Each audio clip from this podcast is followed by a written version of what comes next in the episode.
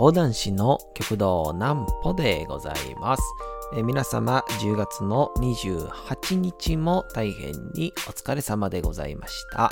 えー、じゅうがつのにじゅうくにちになってすでに数分が経っておりますが、お休みの準備をされる方、もう寝るよという方、そんな方々の寝るおともに寝落ちをしていただこうという講談師旭堂南歩の南歩ちゃんのおやすみラジオ。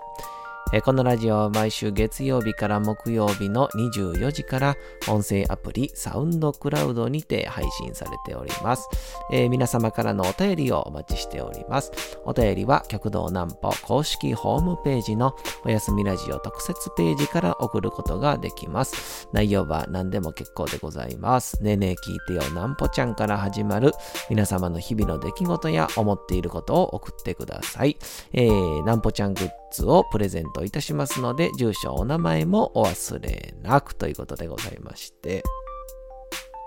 さて、えー、本日のですねじゅうがつのにじゅうはちにちというのがですね、まあ、結構いろいろ調べてみたんですけど、まあ、あ独立記念日とかで言うとチェコとかね、えー、あとはチェコで、えー、ギリシャが、えー、第二次世界大戦で中立を保ってたけども、えー、この日、えー、いよいよ参戦したみたいな、えー、そこら辺があったりするんですけど、やっぱ一番あ僕はやっぱ好きやったのはね、やっぱ県民の日、群馬県っていうねそのなんていうんですかね、このこのね理由がね、例えばこの群馬なんか独立みたいなんがあったらなんかまだ良かったんですけど、えー、群馬県がせんきゅうひゃくはちじゅうごねんさんがつさんじゅうにちに制定と、でせんはっぴゃくななじゅういちねんだから、えー、これのいわゆるじゅうよねんまえですかね、まあ、廃藩置県で、えー、群馬県という名称が初めて使われたと。で県民一人一人が京都の歴史を知り、郷土についての理解と関心を深め、より豊かな郷土を築き上げる日と書いてるんですけどね、えー、これどこの県にも言えることやんっていうこうね、こう例えばね、わかんないですけど、例えばこのせんはっぴゃくななじゅういちねんね、まあ、僕はあの語呂合わせで、まあ、言わない秘密よ廃藩置県みたいな感じで、えー、覚えましたけど、このせんはっぴゃくななじゅういちねんとかのに例えば群馬県だけはまだできてなくて、でその後に、えー、完成したとか、えー、その後に例えば追加で、えー、群馬県ができて、えー、改めてその年にこの群馬県の日みたいなのができたってのはまだギリギリわかるんですけどね、うん、とりあえずこの年にしましょうかって決められたんがあのおよそひゃくねんごなんですよね俺県民の日って多分各日にあるんですかね、各地域ごとに、えー、この何月何日は県民の日ですよみたいなのがあるんかどうかわからないですけどね、えー、群馬県というたらね、本当にあの北関東 3, 3県ですから、えー、群馬、栃木、茨城ですか、まあ、このさんけん本当にあの日本のね、えー、よんじゅうななとどうふけんを覚えるときに一番苦労した、えー、地域ですけどもですねこの地域を本当初め覚えれませんでしたからね。よんじゅうななとどうふけん覚えるときって、まあ言ったら今自分がまあまず住んでるとこでしょ。でそれはもう間違いなくわかるんですよ。でその次北海道覚えて、大体はまあ沖縄行くんですけど、沖縄がね意外とやっぱね、今やったらなんかそんな理由よくわかんないけど、やっぱ小学校の時のぐらいだとあの沖縄の縄がね書けなくなるんですよね。意外とね、やっぱああいう小学生の頃っていうのはもう漢字がごっちゃごちゃなってますからっていうので覚えれなかったりして、まあ北海道から順に下っていくんですよね。北海道で青森行って、でその後岩手と秋田が、えー、なんとかピンとくるんですけど、その下の山形を覚えれないというこの地理あるあるですね。山形が覚えれないんですよ。で山形もちろん覚えれないですけど、さらにその隣のあのー、新潟、石川、福井ね、あそこ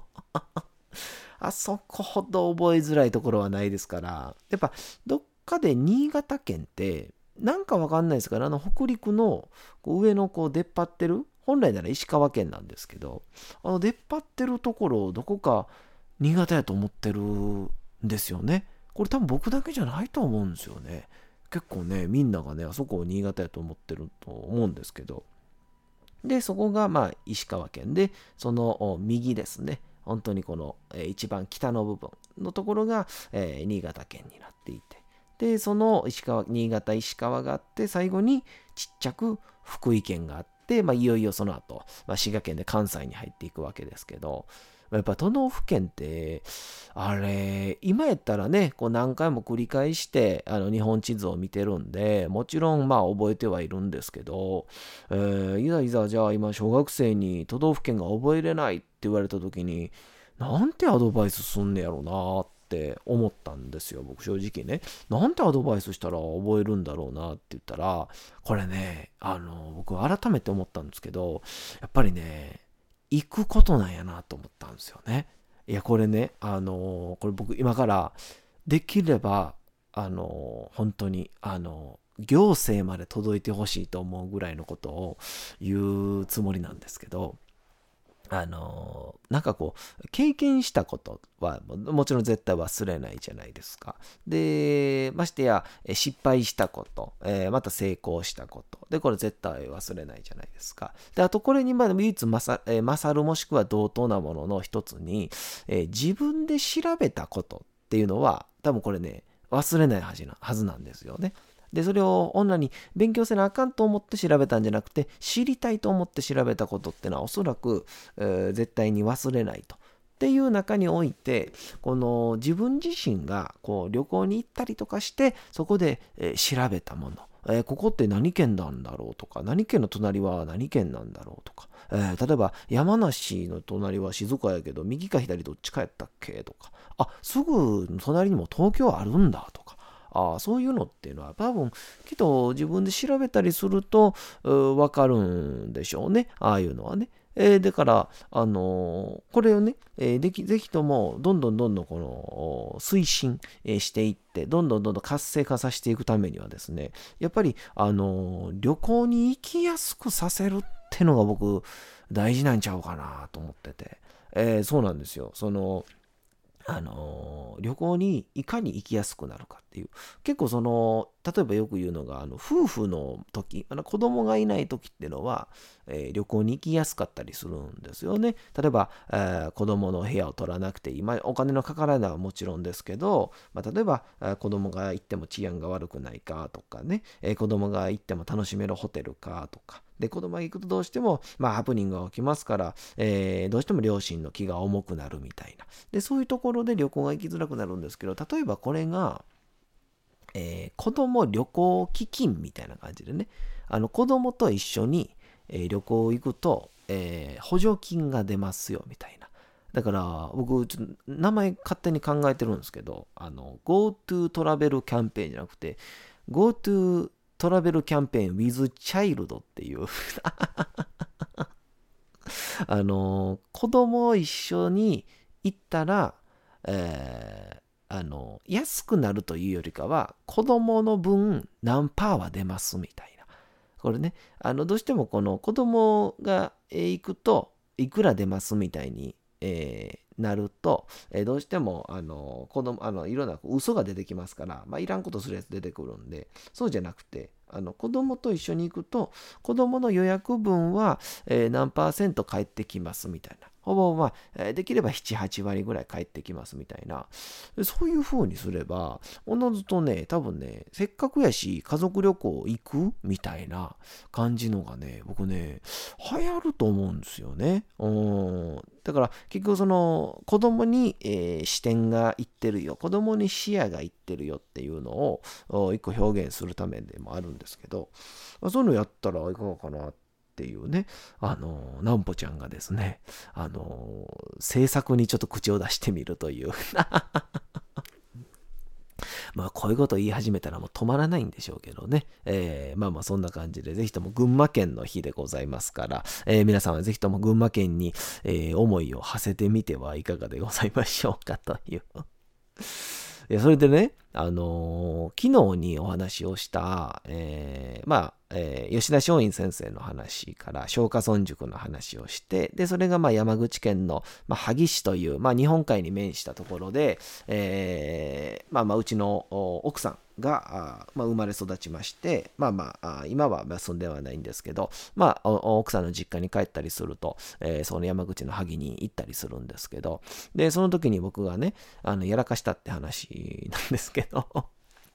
えー、だからあれ奥さんのね、えー、実家に僕が、えー、ご挨拶をしに行くわけですよ。いわゆるあの娘さんをくださいってやつですよね。で、まあ、娘さんをくださいって言わずもがな、その直前であの僕たちはもう最先端行ってますから、まあ、あのすでにあのオンラインでご挨拶済ましてるっていうオンラインで、えー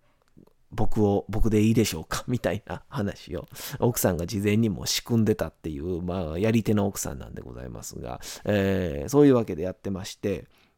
なんでまあもう実はもうそこではもう顔、もうほぼほぼ顔合わせっていう、両親顔合わせっていう形で、えー、やったんですけど、で、その時に、あの、僕事前にですね、奥さんに誕生日プレゼントかな、えー、で、あの、結構ね、えー、いい財布をね、買ってもらってたんですよ。で、昔から僕、そのもう折りたたみのね、あの、まあ、なんて言うんですかね、どう表現すればいいかわかんないですけど、汚い財布をね、ストレートに言うと、汚い財布をね、えー、使ってまして、で、もうそれがもう本当もうボロボロで、なんかもう小銭入れてるけど小銭がいつの間にかなくなってるみたいな。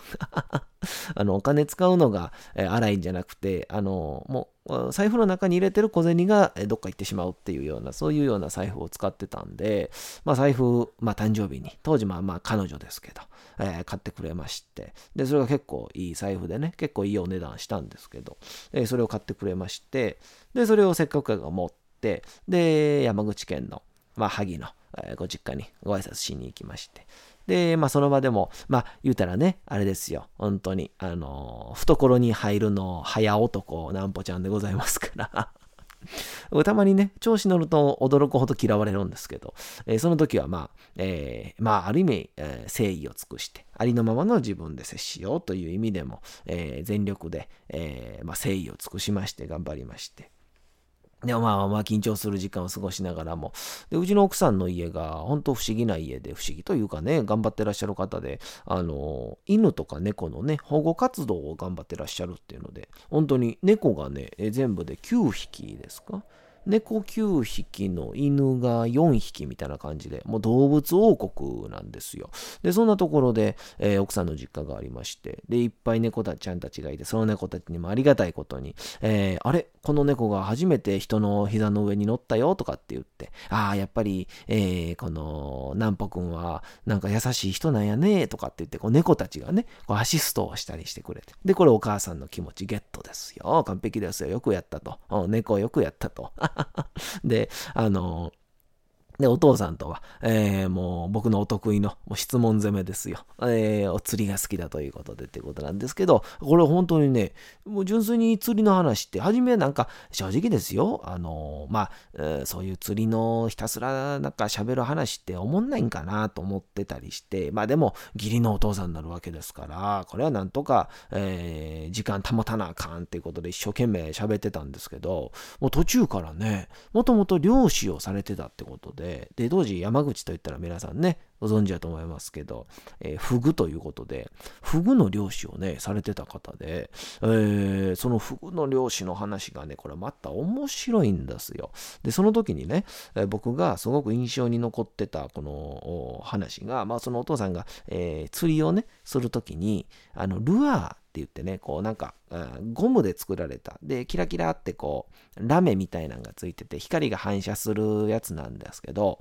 それを大体の釣りの人で使うんですよね。もしくは魚のちっちゃい形してるみたいな、だから魚のちっちゃい形してるルアーか、えー、あのミミズの形をしている、まあ、ゴムのやつがあるんですけど、でそれを使ったりするんですかって言ったら、あそれはね絶対ね使わんのよって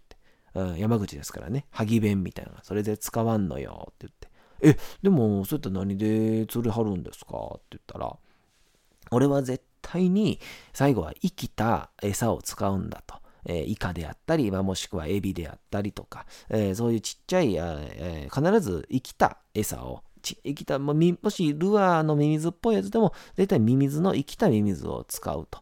生のミミズを使うと、あ、それなんでなんですかって話をしてたら、このそれはあくまで最後の言ったら魚にしたら最後の食事なんだと、この、えー、最後釣られる瞬間っていうのは、あ、食べ物があるなと思ってパクッとくっついたら、それがたまたま、えー、釣りの針だって、それが口に引っかかって釣られてしまうと。でこれがもう魚の言うたら一番最後の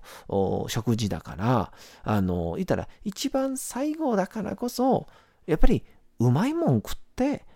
えー、最後を迎えてもらおうと俺は思ってるんだみたいな話。最後はうまいもん食わせようと。でそのまあ言ったらその後ね、あ、釣られてしまったって、それはもがくかもしれないけども、一番最後の言ったら最後の晩餐ですよね。一番最後の晩餐はやっぱりうまいもんを食って最後を迎えてほしいと。でその上でその命を俺がいただくんだという話をされてて、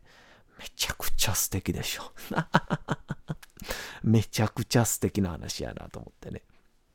でそのお父さんの、あ、ぜひともまた釣りの釣った魚食べさせてくださいねとかって言って、めっちゃ盛り上がって、もう素敵でしょ。でそれで、えー、もう一人はあのおばあちゃんですよね、えー、うちの奥さんのおばあちゃんが、えーまあ、昔本当に地域で、えー、議員さんをされてたりとか、えー、もしくはその地域で、えー、そういうなんかこう地域振興課みたいなところでもすごい活躍をされているような方で、本当にこう地域に非常に貢献されてた、えー、いらいらっしゃった方で、非常に素晴らしい方やったんですけども、でその方といろいろお話しする中でも、おばあちゃんをですね、まあこの南ポちゃんのね、あの一か八か失礼発言みたいなねそのあの見たらもうそうですよ、人生の大先輩ですから、人生の大先輩にあの無理やりあのあだ名つけるっていうねおばあちゃんやのにあの勝手にあだ名をつけて、なんとかちゃんなんとかちゃんって言ってハグをするっていう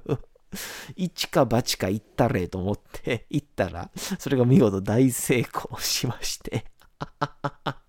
親戚ご向こうのねご親戚の中から、こいつは何なんだみたいな空気が、えー、生まれたんでございますけども、それでもなんとか あ, ありがたく受け入れてくださいましてっていう感じでね、本当にこう親本当に親戚一同の、まあ、ある意味こう安心とともに信頼をね、ある意味僕はそこで勝ち得たわけですよ得たわけですよあ、これよかったと、本当もう全力で頑張ってよかったし、今後とも非常にいい関係を築けれるなと思ってたんですけど、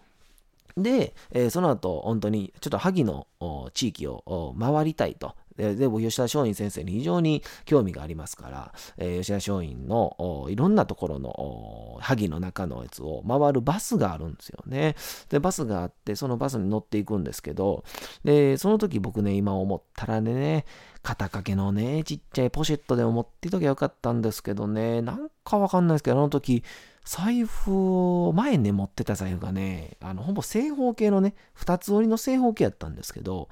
でこの正方形のやつをね、初めてねちょっと奥さんに、あ、まあまあ奥さんこれ持ってみたらっていうので、縦長の財布をねちょっと持ってたんですよね。で前やったらポケットにこの正方形のやつ入れたら、常にこう中に入り込んでる状態なんで抜けること絶対買えなかったんですけど、あのー、縦長の財布が何か悪かったんでしょうね。でこれポケット入れてたらよかったんですけど、ポケット入れたらパクられるっていうのがなんかどっかであったんで、っていうのでこのね、上着着てた上着のね浅いポケットにね縦の長財布入れちゃったんですよね。でそれで、えー、奥さんと楽しいな楽しいなとか、えー、当時奥さんからそのね、えー、なんか家族なんか家族もすごい受け入れてくれててよかったね、さすがだねとかって言われながら、すごい気持ちよくなってですね、えー、この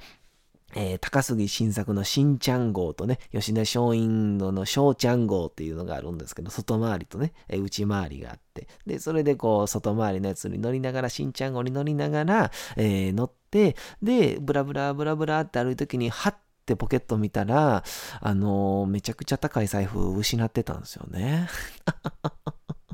あの親戚の信頼を、えー、勝ち得て、えー、財布を失いましたえー、お次のコーナー行きましょう。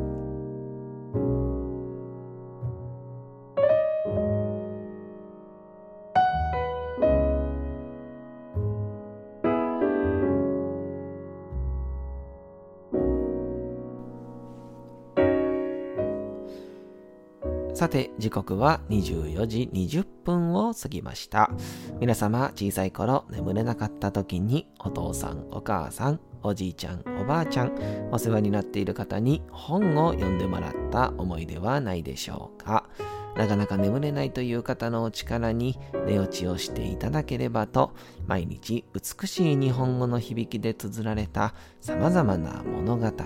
小説をお届けしております。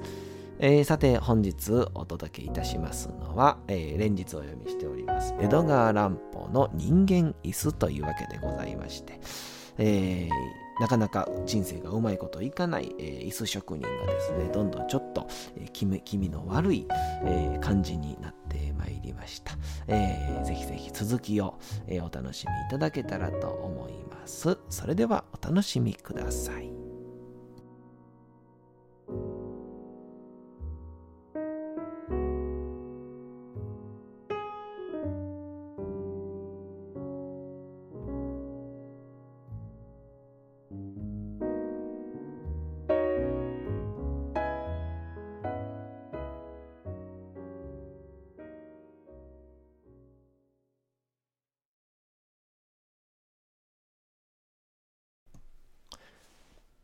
人間椅子、江戸川乱歩。心に思うがままがあんまりはっきりと目の前に浮かんできますので、私はもしや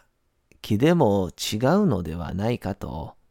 そら恐ろしくなったほどでございます。そうしていますうちに、私の頭にふと素晴らしい考えが浮かんでまいりました。悪魔のつぶやきというのは、多分、ああしたことを指すのではありますまいか。それは、夢のように荒唐無稽で、非常に不気味な事柄でした。でも、その不気味さが、言い知れぬ魅力となって私をそそのかすのでございます。最初はただただ私の丹精を込めた美しい椅子を手放したくない。できることならその椅子と一緒にどこまでもついていきたい。そんな単純な願いでした。それがうつらうつらと妄想の翼を広げておりますうちに、いつの間にやらその日頃私の頭に発光しておりました。ある恐ろしい考えと結びついてしまったのでございます。そして私はまあなんという気違いでございましょう。その奇怪極まる妄想を実際に行ってみようと思い立ったのでありました。私は大急ぎでよっつのうちで一番よくできたと思う肘掛け椅子をバラバラに壊してしまいました。そして改めてそれを私の妙な計画を実行するのに都合の良いように作り直しました。それは、すごく大型のアームチェアですから、かける部分は床にスレスレまで革で張り詰めてありますし、その他、持たれた肘掛けも非常に分厚にできていて、その内部には人間一人が隠れていても、決してわからないほどの共通した大きな空洞があるのです。